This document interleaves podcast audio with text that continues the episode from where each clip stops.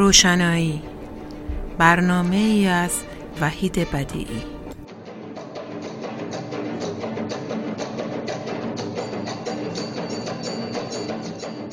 با سلام و درود خدمت شنوندگان عزیز رادیو پویا و برنامه روشنایی. یک بار دیگر در خدمت دوست و همکار عزیزمان احمد جواهریان است این روزها در کشورمون اتفاقاتی میفته که جای بحث و بررسی بسیار داره. به همین منظور از احمد عزیز دعوت کردیم که بیاد و مسائل و رخدادهایی که امروز در کشورمون داره اتفاق میفته رو با دید تیزبینانه خودش مورد بررسی قرار بده. احمد جان خیلی خوش آمد سلام دارم خدمت شما و شنوندگان عزیز رادیو. در خدمتتون هستم با بحثی که امروز می‌خوام در مورد این چند تا نکته سیاست های داخلی و این مجموعه بحث ها و مقابله ها و قراردادهای خارجی جمهوری اسلامی که همه جا بحثش هست بپردازم میکروفون در اختیارته و به قول معروف این گوی و این میدان. در خدمت هستم.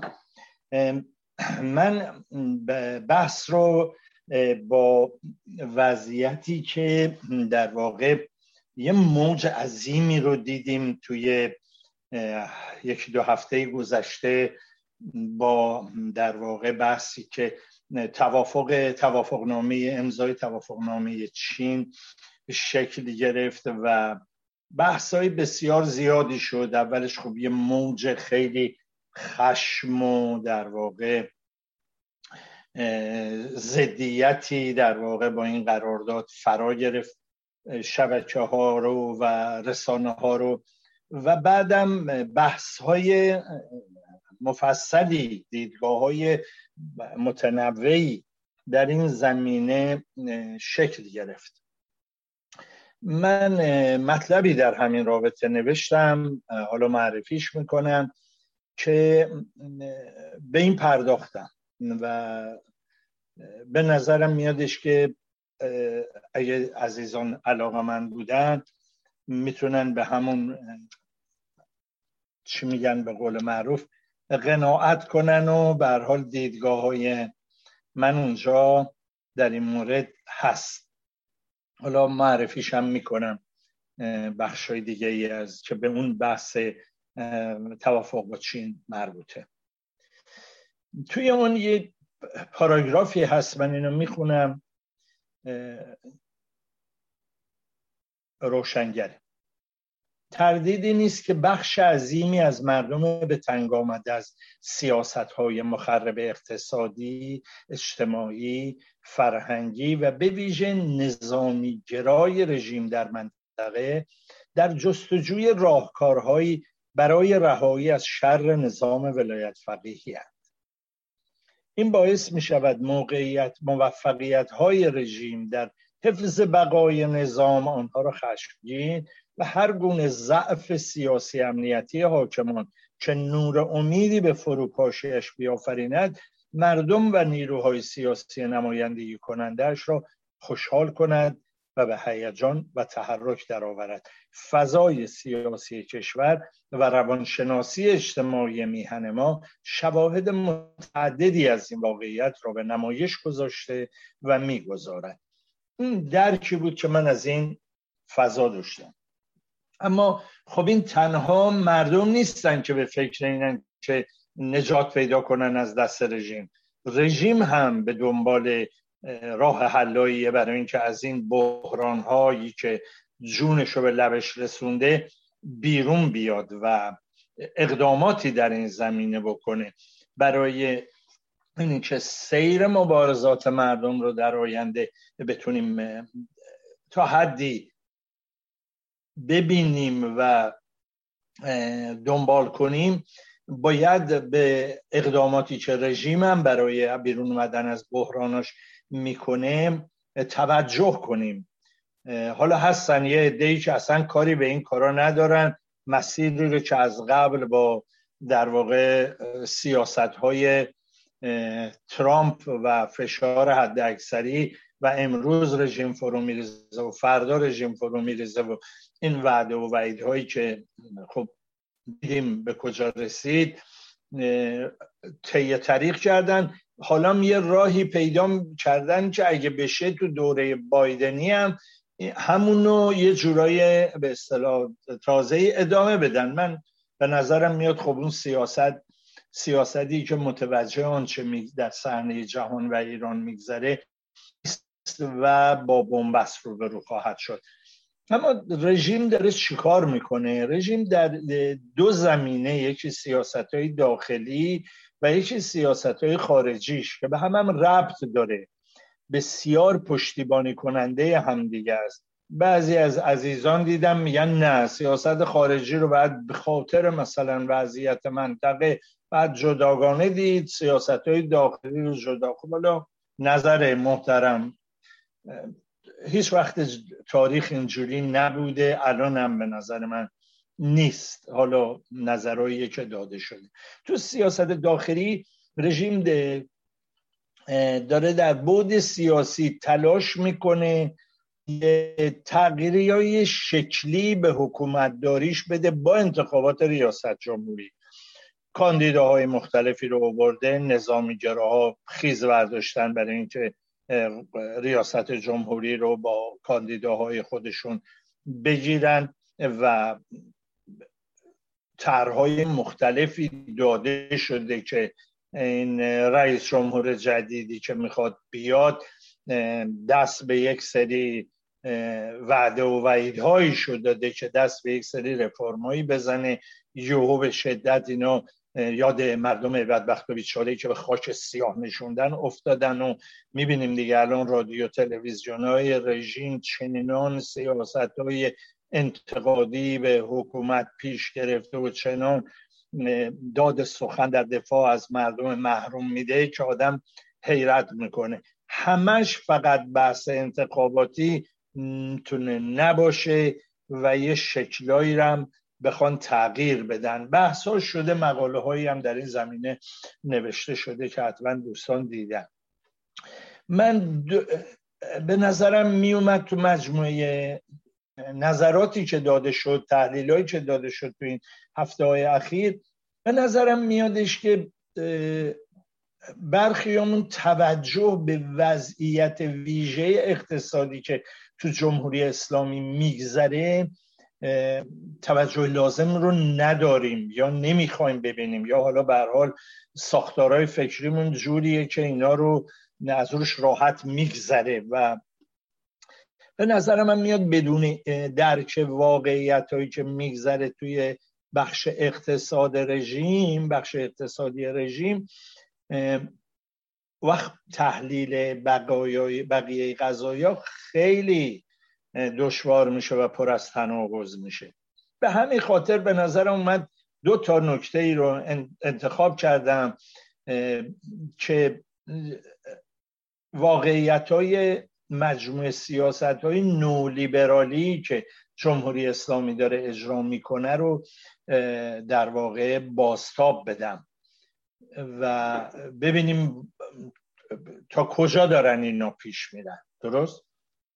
تو مقاله هم باز به این اشاره کرده بودم نوشته بودم جمهوری اسلامی به شدت در حال خصوص سازی شرکت ها و نهادهای دولتی بوده و می رود که چیزی را در مالکیت بخش دولتی باقی نگذارد. آنچه بخش بزرگی از اقتصاد نولیبرالی را در جمهوری اسلامی میگرداند در تعریف علمی اقتصاد مالکیت خصوصی است.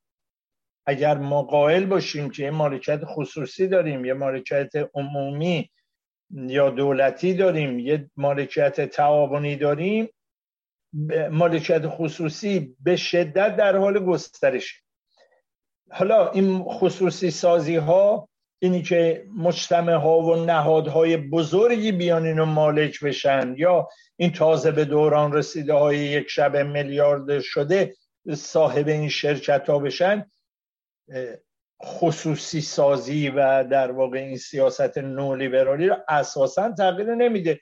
بخشای مالکیتی خب البته چی در دستش باشه همیشه سرش دعواست. خیلی ها یه جوری با این بحث خصولتی بازی کردن که این خصوصی سازی ها رو دوباره تو بخش دولتی اقتصاد تعریف می‌کنن. خب این درست نیست دقت علمی هم نداره. و چیزی هم عوض نمی‌کنه. یعنی غیر از اینکه در واقع این فاجعه خصوصی سازی ها رو بخواد کسی پوشش بده به نظر من خاصیت دیگری نمی‌تونه داشته باشه. من قبلا هم مقالاتی در این رابطه نوشته بودم. گفته بودم بیاین جلوی اینا یه شرکت اسم بذارید واقعی تر میشه. مثلا آستان قدس رضوی رو بگین شرکت آستان قدس رضوی. درست؟ بنیاد مستضعفان رو بگین شرکت بنیاد مستضعفان چون اینا به صورت شرکتی عمل می‌کنه. حالا مال هزار تا فامیلن. تو خیلی کشور و مالکیت های بزرگ نهایتا مال هزار فامیل هاست و اونا هم البته گردانندگان تقریبا دائمی سیاست کشور هستن توی منطقه ما. از این داستان خب زیاده دیگه می‌دونیم. این حالا تو همین نوع اقتصاد نولیبرالی که تا حالا داستان بورس رو دیدیم داستان بانک ها رو دیدیم که چجوری دارن در واقع پول تولید می‌کنن داستان این بیت کوین رو اخیرا دیدیم که چجوری واقعا من اسمش گذاشتم خصوصی سازی تولید پول. چون اینا دیگه دارن واقعا پولم که بانک مرکزی تولید می‌کرد و در اختیار میگذاش غیر از پول اعتباری که بانک ایجاد می‌کنن. خود پولم الان دیگه به بخش خصوصی واگذار شده. بخش خصوصی زیر نظر سپاه یا این بخش خصوصی که در واقع گفتم از این یک شب میلیاردرها ساخته شده در واقع برحال دارن پول تولید می‌کنن و این نقدینگی توی جامعه رو با پولای اعتباری و شدناک می‌برن بالا و اینم یکی از سیاست دیگر سیاست های نولیبرالیه که اینا انجام میدن توی عرف سیاسی به این خب مالی سازی میگن دیگه. هم مالی سازی هم خصوصی سازی حالا یه بحثی جدیدن پیدا شد که من دنبال کردم. مشارکت عمومی خصوصی این یه فاز جدیدی از این در واقع برون سپاری در واقع پروژه ها به بخش خصوصیه که به طور زمینی این طرف اون طرف اومده بود. خیلی روش بحث نشده بود. همه درگیر داستان چین شدیم. فعلا اون اون طرف رو ممکنه کمتر دقت کرده باشیم.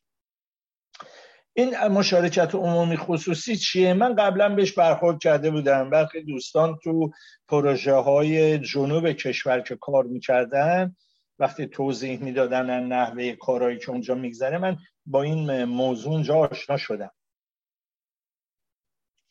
برای مثال برای اصلویه خب تاسیسات عظیم ساختمانی اونجا شکل گرفته. بعد تاسیسات شهری شکل گرفته برای در واقع شهرک های مجاور این پروژه ها توی اونا میان این کارو می‌کنن. میگن آقا ما قرار اینجا یه هتل مثلا پنج طبقه بسازیم و برای رفت آمد حالا متخصصان و غذایا پولم ندارن یا نمی‌خوان بدن یا بودجه عمرانی نداشتن. اومدن میگن آقا شما بیا این هتل رو برای ما بساز مثلا سیمان و غذایا و ماجراشو ما میدیم. شما اینو بساز ده سال اول بهره برداریش مال خوده یا نه ما یه نصفشو بهت میدیم تو اینو بقیهش و نصفه دیگر رو خودت بساز. و بعد از مثلا اینقدر استفاده ای که ما کردیم این مال شما. من خیلی تعجب کرده بودم که او اینا تا این حد در واقع این شیوه های مدرن نولیبرالی هم یعنی در ایران دارن به کار می‌برن. بعد دیدیم که اخیرا آره بحثش اومده و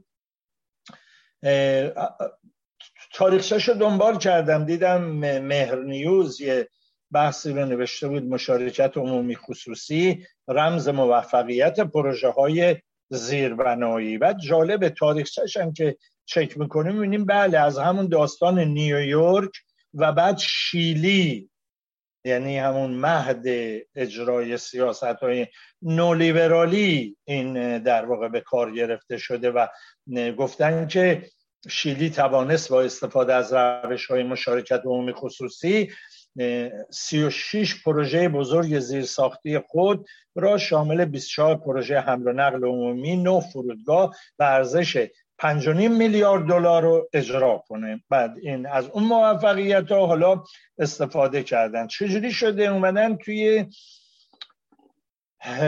بودجه 1199 یه تبصره 19 قانون بودجه. گفتن دستگاه اجرایی می توانند تمام یا بخشی از وظایف و مسئولیت های خود را مانند تأمین کالا خدمات و خدمات در حوزه های از قبیل پدیدآوری، طراحی، ساخت، تجهیز، نوسازی، بهره برداری و تعمیر و نگهداری و چه و چه پروژه های جدید نیمه تمام آماده بهره برداری و در حال بهره برداری اعم از طرحهای تملک دارایی های سرمایه‌ای با منابع عمومی و اختصاصی و طرحهای شرکت های دولتی با منابع مربوط به دستگاه را با الگوی مشارکت عمومی خصوصی دنبال کنند.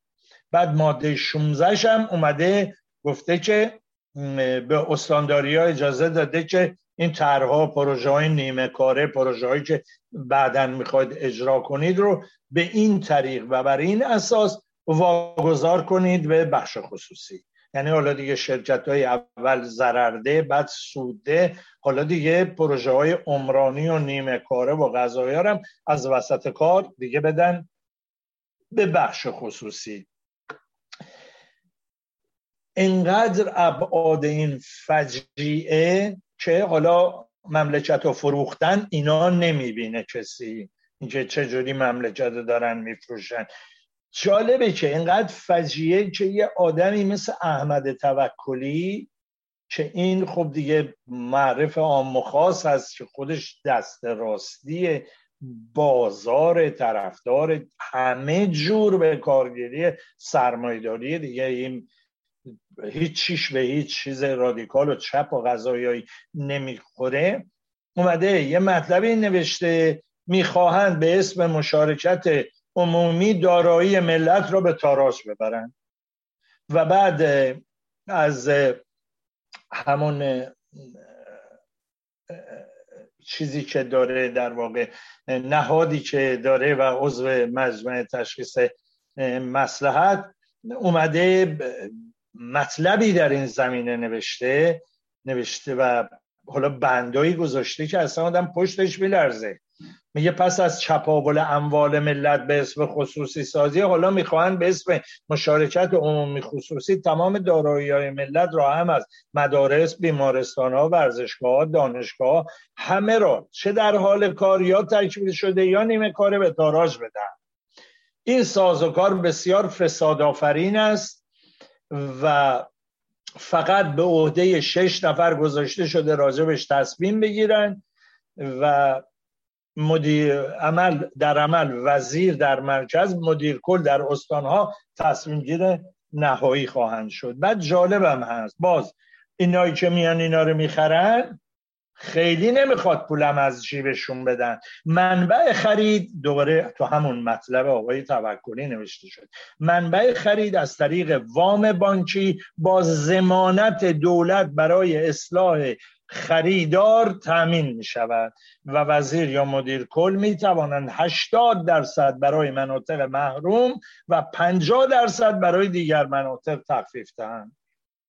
بعد میگه شما نمی‌تونید اینو تو قانون بودجه میذاشتید. شما نمید به خاطری که با اصل قانون اساسی تونم مخالفه درست؟ و این مشکل داره. گفتن خب مخالفه. حالا تو کمیسیون مجلس اقتصادی مجلس بحث کردن یه قانونی بیان تصویب کنه اصلا اینو قانونی کنه.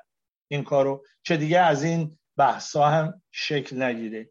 یعنی بخش عظیم بخش عظیمی از اقتصاد رو شروع کردن.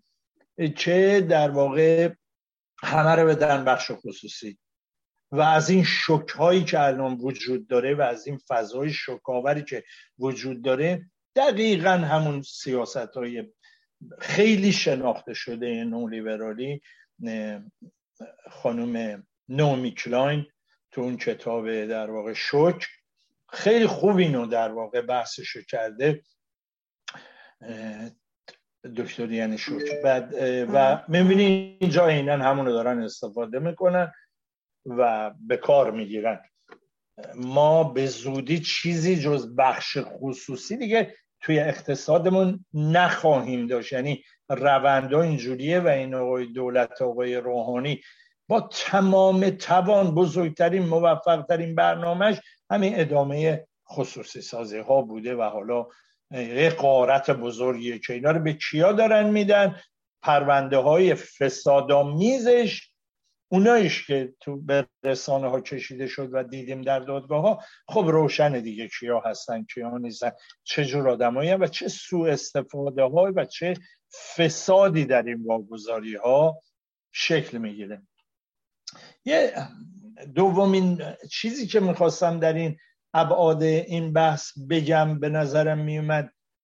باز من اتفاقی برخوردم ولی دیدم خیلی بحث جالبیه اینه که وقتی از بخش سرمایداری جمهوری اسلامی صحبت می‌کنیم خیلی هم متوجه نیست و فهم می‌کنن که این یه مش مثلا آخوندن که صاحب اینان و یه مشت آدمایی که نمی‌دونن دنیا چه شکلیه و نمی‌دونن اصلا چی به چیه و و اینها خیلی عقب موندن. حالا اگه مثلا این حکومت رو بدیم دست سرمایه دارایی که قراره از غرب بیان تحویل بگیرن مثلا اینا رو اینا چون می‌دونن دنیا چجوریه غذا یا چجوریه کشور ما از این بی, بی تکلیفی نجات پیدا می‌کنه. واقعیتش اینه که نمی‌شناسن اقتصاد ایران رو. و, و هنوز تو اقتصاد دوران محمد رضا شاهی خیلی ها باقی مونده. می‌کنن مثلا اقتصاد همونه منهای یک سری تقریبی که جمهوری اسلامی کرده. و اینو خب دائم میگن تو این تلویزیون ها و خب به شدت دوام فریبانه است به نظر من. نادرسته. یه بحثی رو دیدم. حالا مثال چیه؟ یه بحثی رو دیدم تو شبکه ها پخش شده بود. یه سخنرانی یه کلیپ یه سخنرانیه. یه نفری به نام آقای علیرضا کلاهی که یه سمدی هم حالا من دیدم داره این سخنرانی رو کرده. و ایشون چیه نایب رئیس کمیسیون صنعت و معدن اتاق بازرگانی تهران. اسم سخنرانیش چیه؟ ده مگاترند تغییرات آینده فناوری و تصویر آن بر اقتصاد ایران. نمی‌دونم اینو گوش دادید یا نه. اگه گوش ندادید قابل دسترسیه. حالا من جلوتر مطلبم یه متنی رو در این رابطه میدم. روی یوتیوب پیدا نکردم که خدمتتون بگم. من جستجو گذاشتم ببینم این آقای علی رضای کلاهی حالا کی هست؟ این این آدمی که الان شده نایب رئیس کمیسیون صنعت و دیدم که خب ایشون رئیس سندیکای صنعت برق صاحب شرکت های متعدد عضو هیئت مدیره صنایع بسیار مختلفی بوده و یه هلدینگی هم که از پدر ایشون بهش به ارث رسیده در واقع در مدیریت اجرایی اونم هست و مقالاتی دیدم در شرح حالش ایشون چجوری از این خوبی از این سرمایه‌دارای نسل دویی ایناست. پدر ایشون فرستاده انگلیس مدرسه شبانه روزی و دانشگاه و لیسانس گرفته انگلیس فوق لیسانس گرفته اروپا و بعد اومده یه مدتی تو همین به اصطلاح کابل ابهر فکر کنم. شرکت پدر کار کرده دیده مدل این کاری اینا قدیمیه. از اونجا اومده رفته دیده بعد آموزش های بیشتری ببینه ایشون. آموزش کجا دیده؟ رفته توی شرکتی کار کرده به نام Ernst and Young E R N S T and Young ش هم Y O U N G اینو بذارید توی ویکیپدیا ببینید کجاست اینجا. حالا من اصلا نمی‌دونستم که این شرکت تو ایران هم شعبه داره. یه شرکت جهانی تو 150 کشور در واقع شعبه داره. انگلیسی بوده اصلش. خب بعدش هم البته کارهای اصلیش حالا دیگه آمریکام هست. ایشون رفته یه مدتی اونجا کار کرده. این شرکته چی کار می‌کنه؟ یک شرکتی سیستم های مدیریت مالی بسیار پیشرفته رو خدمات میده به در واقع اینا. یعنی یه شرکتی که به شما یاد میده چجوری تو بازار نولیبرالی کار کنی. این شرکت جهانی. حالا جالب این شرکت جهانی پاش توی پرونده ای هم هست. پرونده چیه؟ پرونده اینه که توی آمریکا کارش کشیده به بحث این قانون ضد تراست. چرا؟ چون در حالی که خدمات مالی و حسابداری به شرکت ها می‌داده همزمان خدمات auditing می‌داده خدمات حسابرسی می‌داده. یعنی خودش حساب رو مینوشته خودش هم حسابرسی می‌کرده. این شرکت بزرگ جهانی. حالا این شرکت بزرگ جهانی کجا پروندهش گیر می‌کنه؟ با Big Five با این پنج شرکت بزرگ اپل و مایکروسافت و گوگل و به خدمت شما و بقیه شرکتا که الان جهان رو دارن کم کم در دست می‌گیرن. درست؟ به اینا این, این کارا رو می‌کرد این خدمات. این شرکت الان تو ایران این آقا اونجا آموزش دیده خیلی قشنگ که یاد گرفته اومده برگشته هلدینگ پدر اونجا رو در دست گرفته. حالا از اونجا توی شرکت های یه مجموعه عظیمی از شرکت ها ایشون حضور داره. من لیستشو تون تون یه تعدادشو می‌خونم. مجتمع صنعتی نورین شرکت صادرات تولید صنعتی ایران شرکت تولید آمیزه های پولومری ابهر شرکت سیموکابل ابهر یارانش داده های ابهر شرکت تولیدی گرانول قزوین. نیروگاه شهرک صنعتی نورین کابل افزار نورین شرکت نورین پایدار ابهر بی بیتا پارس جی تی گستر دی جی کالای معروف درست؟ شرکت توسعه صنایع ریلی ایرانیان اینایی که گفتم یه چهارم این لیست بود که من الان براتون خوندم. خب اینا الان حالا سخنرانیشو گوش بدین عینا اینی که آقای بیل گیتس مایکروسافت داره از مجموعه تغییرات فناوری در سطح جهان صحبت می‌کنه. اصلا حرف نداره صحبتاش. که این حالا کسی براش نوشته خودش در این حد دانشه من نمی‌دونم. به حال انقدر بلدی که می‌فهمه که وقتی اقتصاد جهانی داره تغییر می‌کنه وقتی فناوری های نوین داره میاد چجوری باید به اقتصاد فکر کرد چجوری باید فلان کرد؟ درست؟ و چجوری پیش کرد؟ سخنرانی داره جالبه. میگه که اقدامات حمایتی که وزارت سمت طراحی کرده می‌تواند اثرات مثبت داشته باشد. اتاق بازرگانی نیز پیگیری خود را در این حوزه ادامه خواهد داد. یعنی کاملا با اونا هماهنگه. این بخش خصوصی که با این دولت هماهنگه. اما آخرش اینه یه نکته خیلی جالبی داره.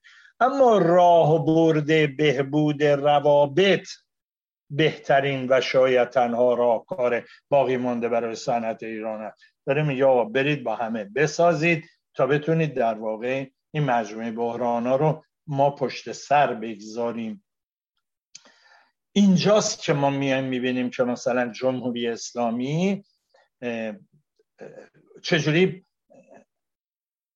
بخش دوم کار یعنی تو سیاست های خارجیش می‌رسه به یک سری اصلاحاتی که فضا ایجاد شده باید انجام بده. بخش دوم صحبت های من هست.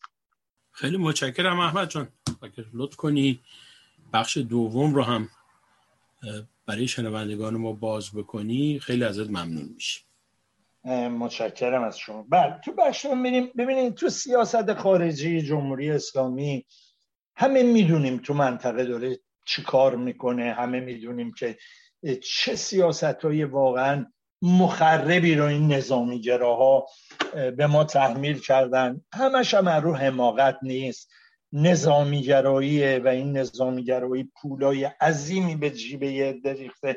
یک حاکمیت عظیمی برای این سپاهیان کشور ما ایجاد کرده که الان می‌بینیم که همه چی هستن همه جا هستن. همه رو روی این بحران های نظامی که آفریدن بالا اومدن و فقط هم در مورد کشور ما نیست. من بارها اینو متذکر شدم. همین الان سه تا قدرت منطقه‌ای دارن همین کارا رو می‌کنن. عربستان سعودی ترکیه است و جمهوری اسلامی. تو همشون هم نظامی گرایی به شدت در واقع در حال اوجگیری بوده. و اینها رو در واقع خب اما از اون طرف به کشور وقتی شما می‌کشی که از جنگ پول داری از رویارویی پول داری خب معلومه بخشای عظیمی از مردم رو قربانی این سیاست ها می‌کنه دیگه. همه جام داره همین اتفاق متاسفانه تو منطقه ما میفته و پای دولت های خارجی هم این وسط کشیدن و کشیده میشه. یکی دو بارم که از خطر واقعا جنگ دیگه اسنادی که رو شد نشون داد تا بیخ گوشمون خطر یه جنگ منطقه‌ای بزرگ رو درگیرش بشیم از بیخ گوشمون گذروندیم. در این رابطه الان بحثایی شده که ما باید تو سیاست خارجیمون یه تغییراتی رو بدیم. دوره مقاومت در مقابل به اصطلاح سیاست های ترامپ و فشار حد اکثری تموم شده و آقای بایدن که اومده سر کار حالا موقعیتی هستش که باید در واقع ازش بهره بگیرن و سیاست های خارجیشون رو دگرگون کنن. این فقط بحث چین نیست. بحث چین به نظر من بخش کوچکی از این ماجراست.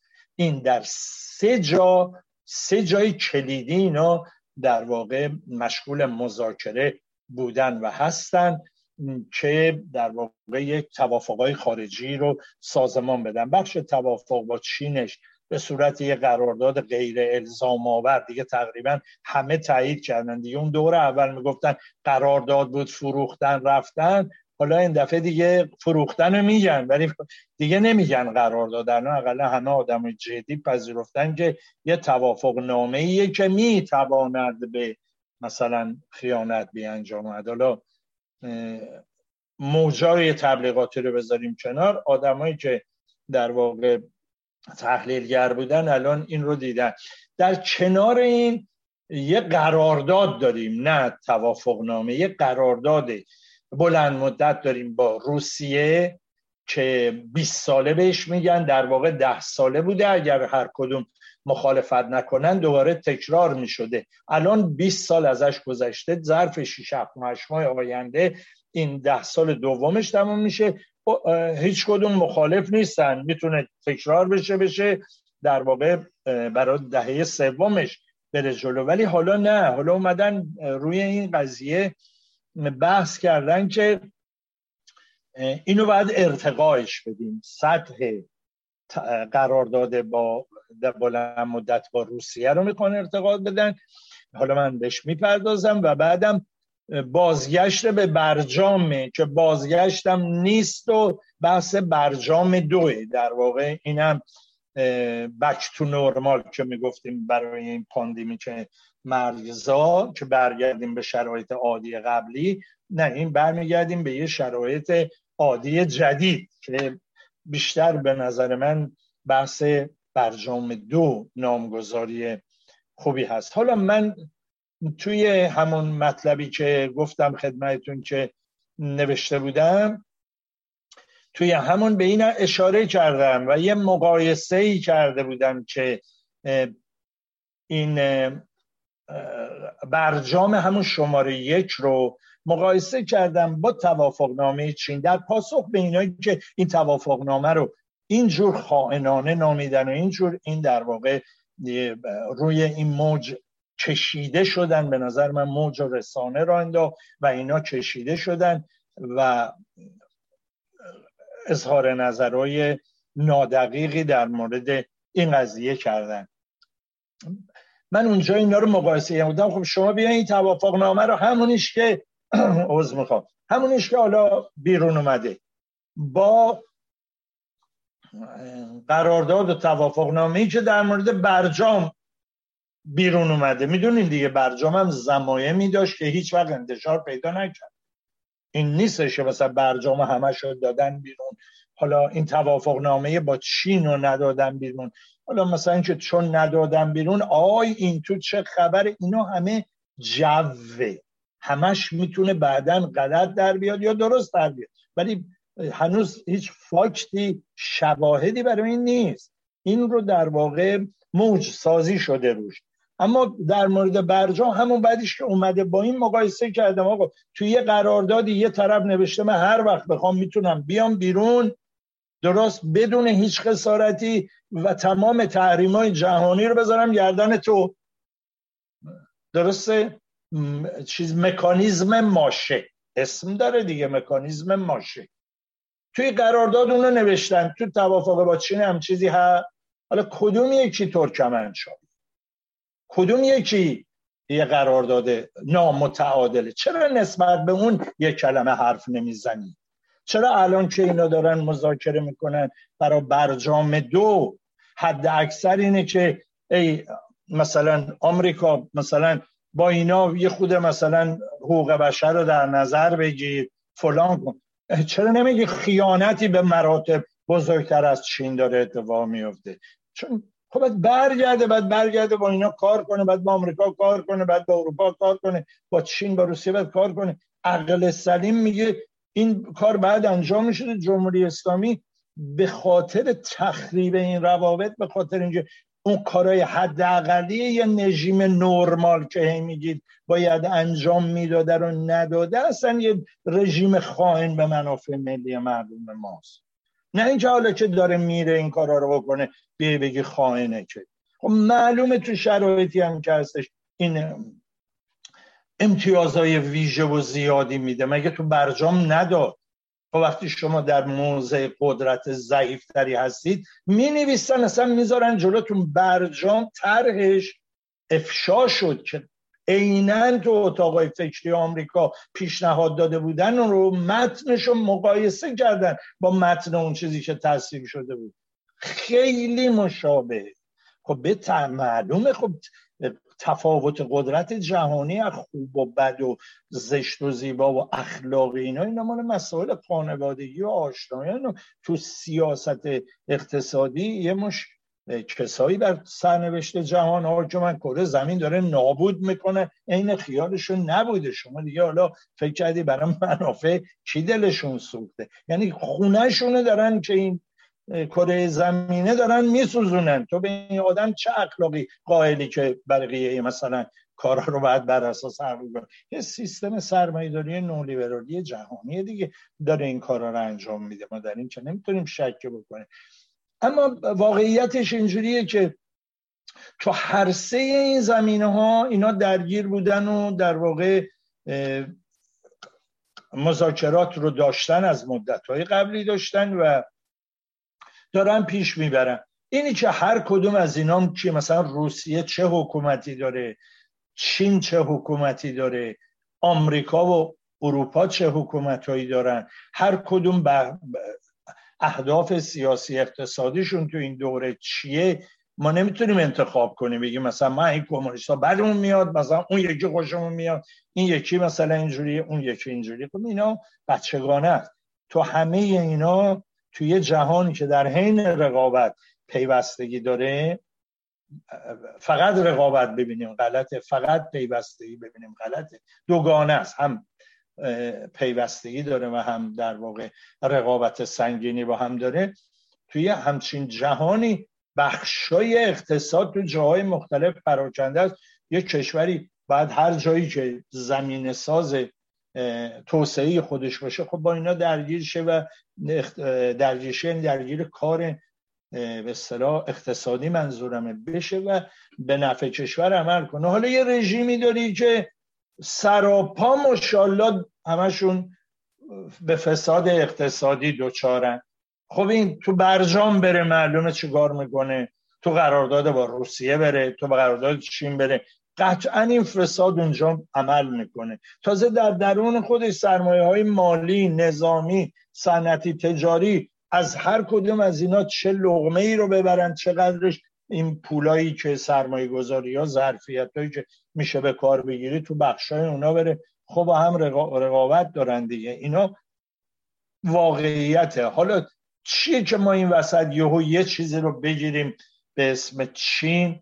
و بعدم راجبش حرفایی بزنیم که اصلا واقعیت نداره یا حالا مثلا یه جوری جلوه بدیم که اگه اینا رفتن سراغ چین انگار ما بدبختیم. اگه رفتن سراغ آمریکا خوشبختیم. نه بابا یه رژیمی وجود داره اونجا. ما را هر جا برده تا حالا بعدش جز فاجعه و بیچارگی چیز حاصل دیگری نیاورده.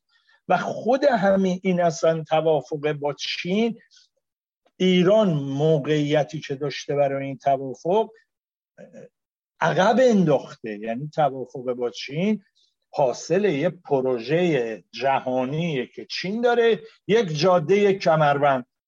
و بر اساس این یک جاده کمربند که برای اهداف اقتصاد سیاسی ده سال 20 سال آیندهش ریخته ایران جایگاه خیلی مهمی داشته که توی در واقع این مسیر قرار بگیره. اینقدر نرفته که مسیرهای اصلی بیرون از ایران کشیده شده. الان مسیر ایران یا مسیر به نظر من فرعی تبدیل شده. قطار چین به لندن رسید از ایران هم رد نشد. اون مسیرها رو رفت چون بقیه رفتن مشارکت کردن. جمهوری اسلامی تا الان نخواسته مقاومت کرده به تاخیر انداخته سالها. که این کار رو نکنه. درست؟ چرا؟ هیچکی به این نپرداخته. چرا این کار دار؟ اگه این یه رژیم دیکتاتور عقب مثلا یه دیکتاتور دیگه میگرده که با اون کنار بیاد و فلان این حرفای واقعا بچگانه خب باید اینو پاسخ بده دیگه. این که خب خیلی قبل تر الان تمام این مدت می‌تونست بره. درست. یا مثلا اگه کسایی میان تحلیل می‌کنن میگن که آقا این هیچ کاری چین نمی‌تونه بکنه مگر اینکه آمریکا تایید کنه؟ اینا هنوز از دنیا عقبن. اینا نمی‌دونن تو دنیا چه اتفاقاتی افتاده. و چجوری یه تعادل جهانی همزمان با این وقایع در حال تغییر بوده. اینا رو نادیده می‌گیرن توی بحث توافق با و بعد یه موجی رو می‌سازن. نفرت از رژیم رو تبدیل می‌کنن به نفرت از چین. به درد جنگ سرد در واقع ناتویی ها می‌خوره ولی به درد مردم ما نمی‌خوره. در خدمت منافع مردم ما نیست. اینا با سیاست هایی که ترامپ گرفت برای اینکه بحران داخلی خودش رو در واقع فرافکنی کنه همزبان شدید رفتید با اونا اومدید این حرف زدید. حالا هم دارید اینا رو ادامه می‌دید. خب بعدا این حکومت پاسخهای شما رو میده این حکومت بعد میره این قراردادها رو میبنده چهار تا سازوکار از توش در میاره. خب این حرفهای شما بیاعتباری براتون به وجود میاره که این حرفا رو می‌زنید در مورد چین من یه با دوستان صحبت می‌کردم گفتم آقا اینا که خودشونو کاندیده نمی‌دونم دوران گذار و مزار و سر کار اومدن و اینا می‌کنن که خب ما می‌دونیم واقعا اصلا ریشه ای که چیز نداره و عملی نیست حرفاشون و یه سری در واقع حرفای رسانه ای فراتر نخواهد رفت. خب بگو آقا تو که فردا می‌خوای بیا اینجا سر کار؟ درست؟ با چین و روسیه اینجور دشمنی می‌کنی بعد می‌خوای بیا یه حکومتی بسازی. حالا با چین و روسیه واسه به جنگ یعنی این دوره با این غرب جنگیده این جمهوری اسلامی حالا تو می‌خوای بری عکسش بکنی. خود تو هم که مثل اینایی. اولا می‌ذارن تو بیای. یعنی شما اینقدر به نظر من چیز سیاسی نداری که بدونی اگه کسی فردا تو جمهوری اسلامی می‌خواد بیاد قدرت تشکیل بده مجموعه قدرت های بزرگ جهانی رو یه جوری باید با خودش همراه کنه. این دورانی که آمریکا می‌ذاره آدم و اینجا ور میداره اونجا سپری شده اونجور دیگه نیست.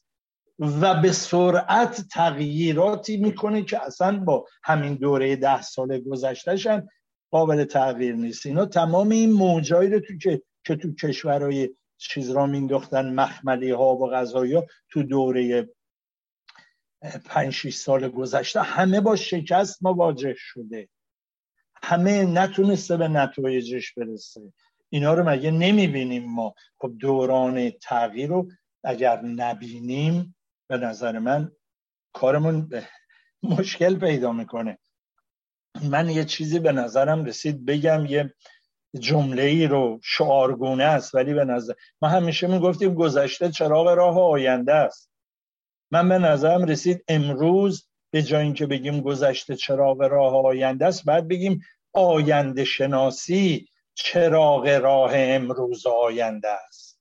ما باید آینده شناسی کنیم. جهان به شدت در حال تغییر هم نظر فناوری هم نظر در واقع سقلجشی هم نظر جغرافی های اقتصادی یک ابرقدرت عظیمی به نام چین داره شکل می‌گیره.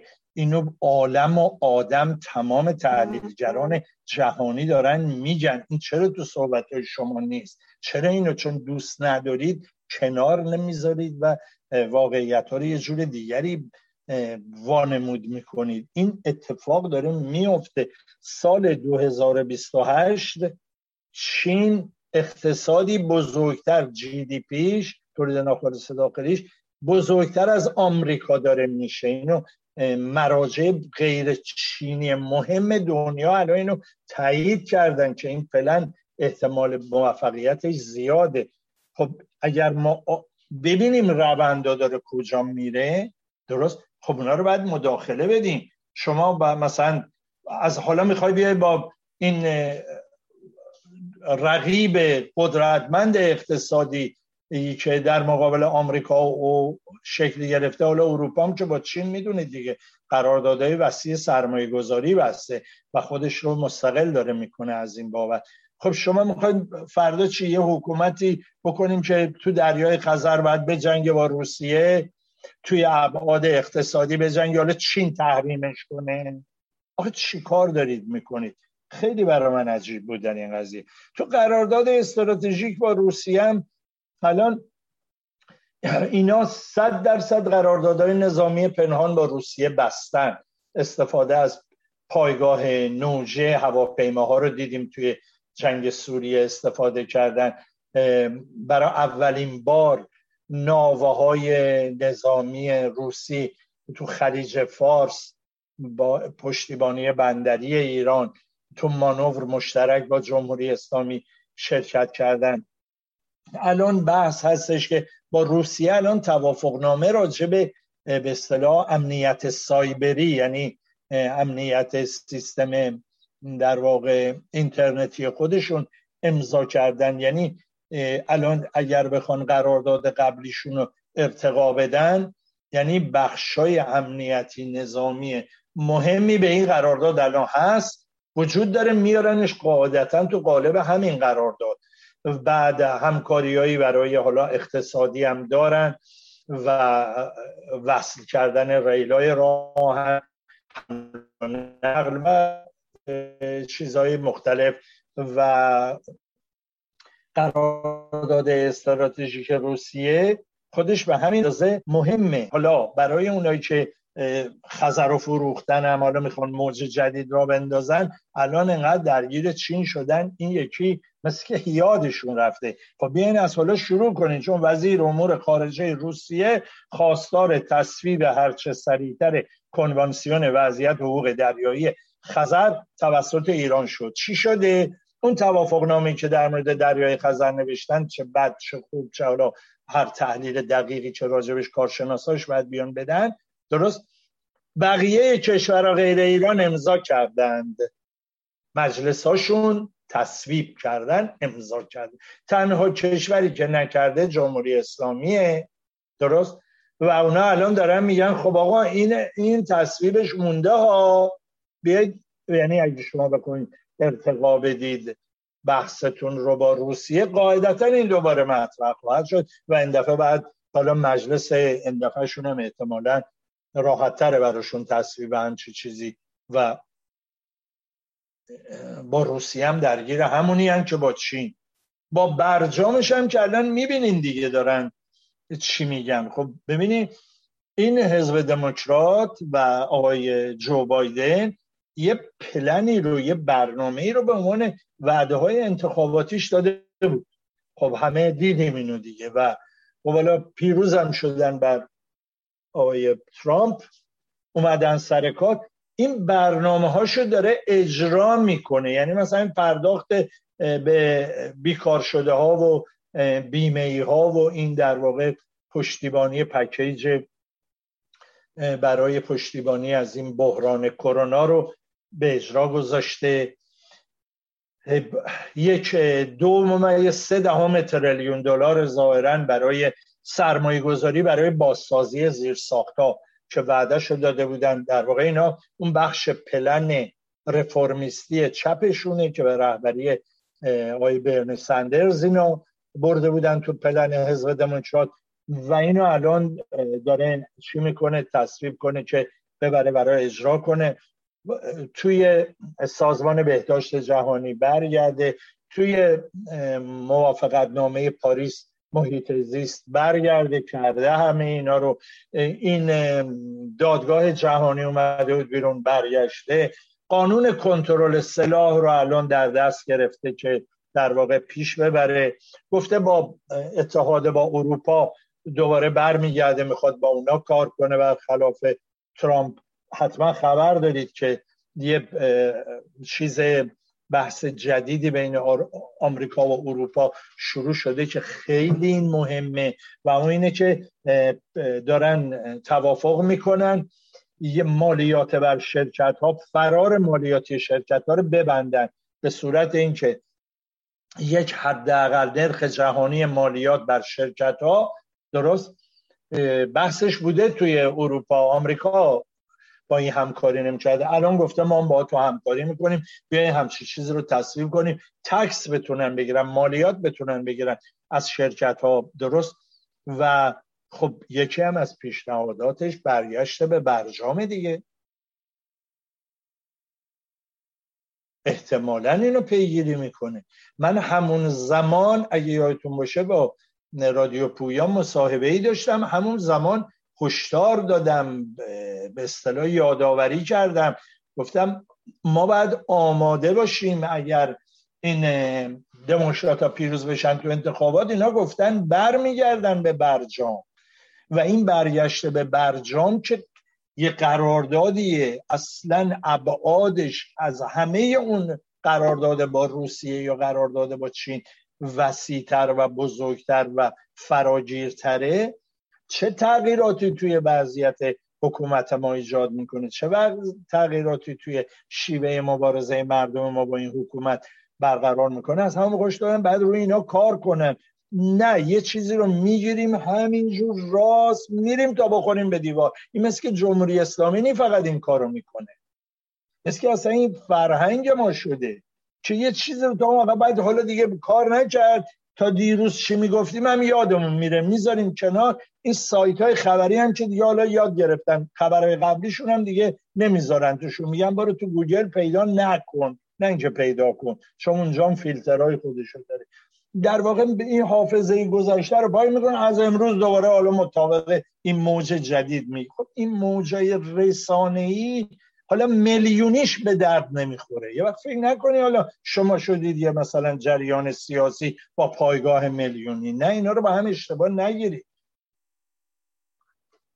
مدیا کالچر؟ مس کالچر. فرهنگ رسانه‌ای فرهنگ توده‌ای فرهنگ مردم. اینا با هم یکی نیست. برید بخونید برید مطالعه کنید به نظریه های جدید رسانه رو نگاه کنید این موجا میاد رد میشه. همون موقع موج دریای خزر چی شد؟ از اون زمان تا الان چه پیگیری شد؟ این پنج تا چهار تا شش تا کشور دیگه که امضا می‌کردن کدومش اومد تو اخبار که ما بگیم آقا خطر روی ما زیاد شد؟ نه. یوها از یه لحظه مثلا موجای خوب اینا چیز سر و صدای زیاده ولی محتوا نداره. مایه به قول معروف نداره. دلیلش رو می‌خواید؟ واقعیتش رو می‌خواید؟ چقدر برمیگردیم تو آمریکا؟ این آقای ترامپ هفتاد و پنج میلیون گفتن رای داد. یادمون همه دیگه. این یک جریانی تبدیل شد دیگه. الان بیا و ببین. دیگه ترامپیزم باقی میمونه در آمریکا. دید چقدر این رسانه های این خبر رو ساختن این حرفا رو ساختن؟ و بعد ما دیدیم تا چقدر از در واقع کنشگرای ما رهبرای سیاسی ما این همه حرفا رو زدن. این آقای ترامپ کو؟ الان کجاست؟ این جریان هفتاد و پنج میلیونی کو این جریان های رسانه ای همون اکشن ها همون فعالیت های سیاسی که ما از دوره های قبل بلدیم و این به اون برای ما تداعی میشه نیست. اینا ویژگی های خودش رو داره. می‌تونه یک به اصطلاح رد و برق های خیلی وحشتناک شکل بده ولی بارونی هم توش نباشه بعدا هم ردشه بره. به نظر من. همین الان شما نگاه کنم خیانت چین و نمی‌دونم فروختن کشور و اینا. یهو تا پیدا شدن بحث برجام و اینا یهو چجوری فروکش کرد؟ یهو ببین همین رسانه هایی که هر شب واقعا دیگه سینه خودشون رو جر می‌دادن برای این قضایی الان اصلا این بحث رو یهو گذاشتن کنن ما که نباید سیاست مبارزه مردم ما رو به اینا پیوند بزنیم.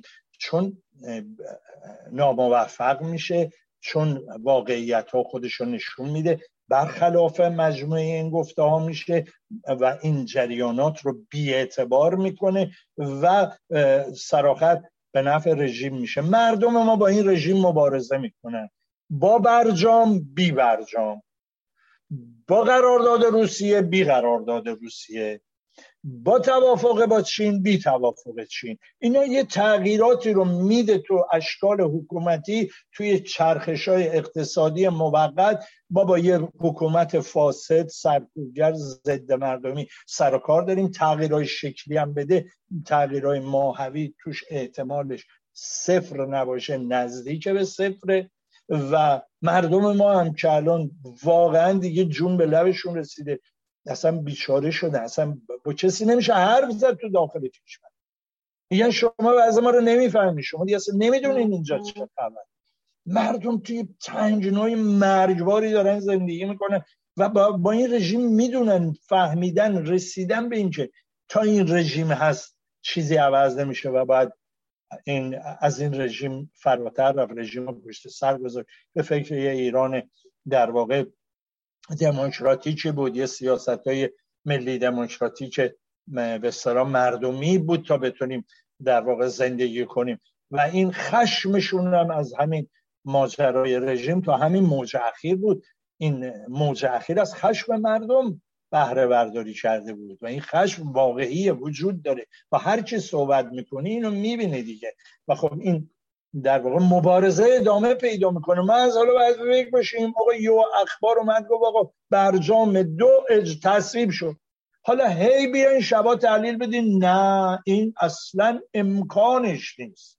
اصلا اجازه داده نمیشه. این رژیم فکر می‌کنه. خب اینا بعدا غلط همش. غلط ممکنه درات و چه اطمینانی شما هر بار می‌زنی؟ یا واقعا هنر پیشه یه جریان جهانی دارید عمل می‌کنید. یا یه به اصطلاح تفکرهای سیاسی پشتش اگه تفکر سیاسی پشتشه های مختلف رو باید ببینیم و بر اساس این احتمالا سیاست ها رو بگیم مردم رو معیوس نکنیم یا اینا امضا شد همه چی به باد که چی به باد نرفت. مبارزه ادامه داره. مردم مبارزه خواهند کرد و شیوه های جدید نحوه های جدید مبارزه. تا زمانی که این حکومت ملی دموکراتی تو این کشور ایجاد شه این ادامه خواهد یافت. من در این مورد شک ندارم و آرزوی موفقیت مردمم دارم. شو و به عنوان یه حالا چی میگن تحلیلگر به عنوان یه فعال سیاسی خودم هم در همین جهت و همین رو تلاش خواهم کرد. خیلی متشکرم ممنونم احمد جان. بحث بسیار جالبی بود. من از شنوندگان عزیزمون دعوت می‌کنم اگر در این مورد نظری دارند رادیو پویا همیشه جویای این هست که گفتمان ایجاد بکنه. و اگر که رو این مسئله بحثی هست ما خوشحال میشیم که این بحث رو ادامه میدیم یک بار دیگه هم جان از تو سپاسگزارم. امیدوارم که باز هم به زودی در موارد دیگه در خدمتت باشیم و از نظرات آگاهی دهندت استفاده بکنیم. منم تشکر می‌کنم از شما و جان و امیدوارم زنده باشیم و در خدمت این روشنگری ها بتونیم قرار بگیریم. سپاس گذارم با آرزوی روزها و شبهای خوش برای شنوندگان عزیز رادیو پویا امیدوارم که باز هم شنونده برنامه های ما باشید. روز و شب بر همگی خوش.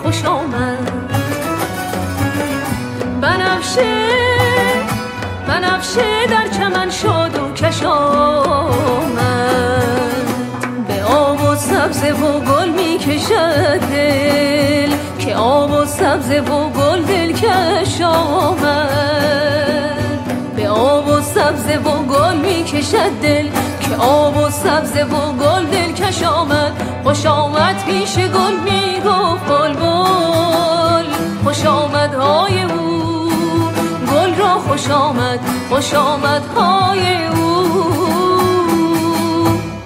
گل را خوش آمد.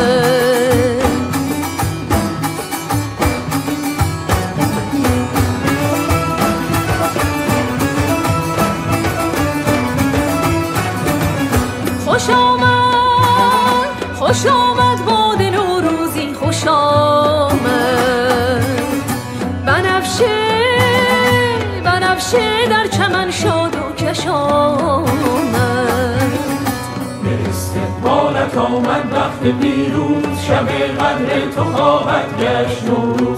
استقبالت آمد وقت دیروز شب قدر تو خواهد گشت نوروز.